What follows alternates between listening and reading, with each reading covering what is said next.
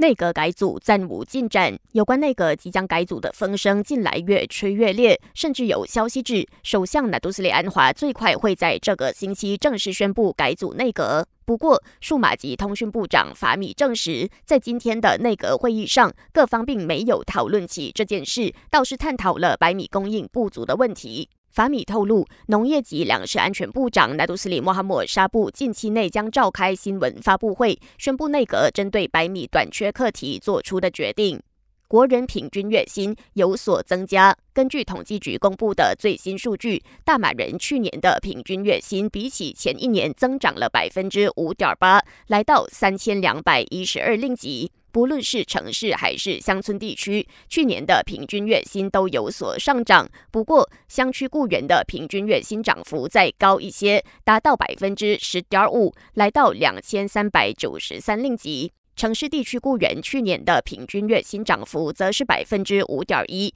平均月薪数额为三千三百五十一令吉。从个别州属和联邦直辖区来看，布城的平均月薪最高，达到四千六百六十六令吉。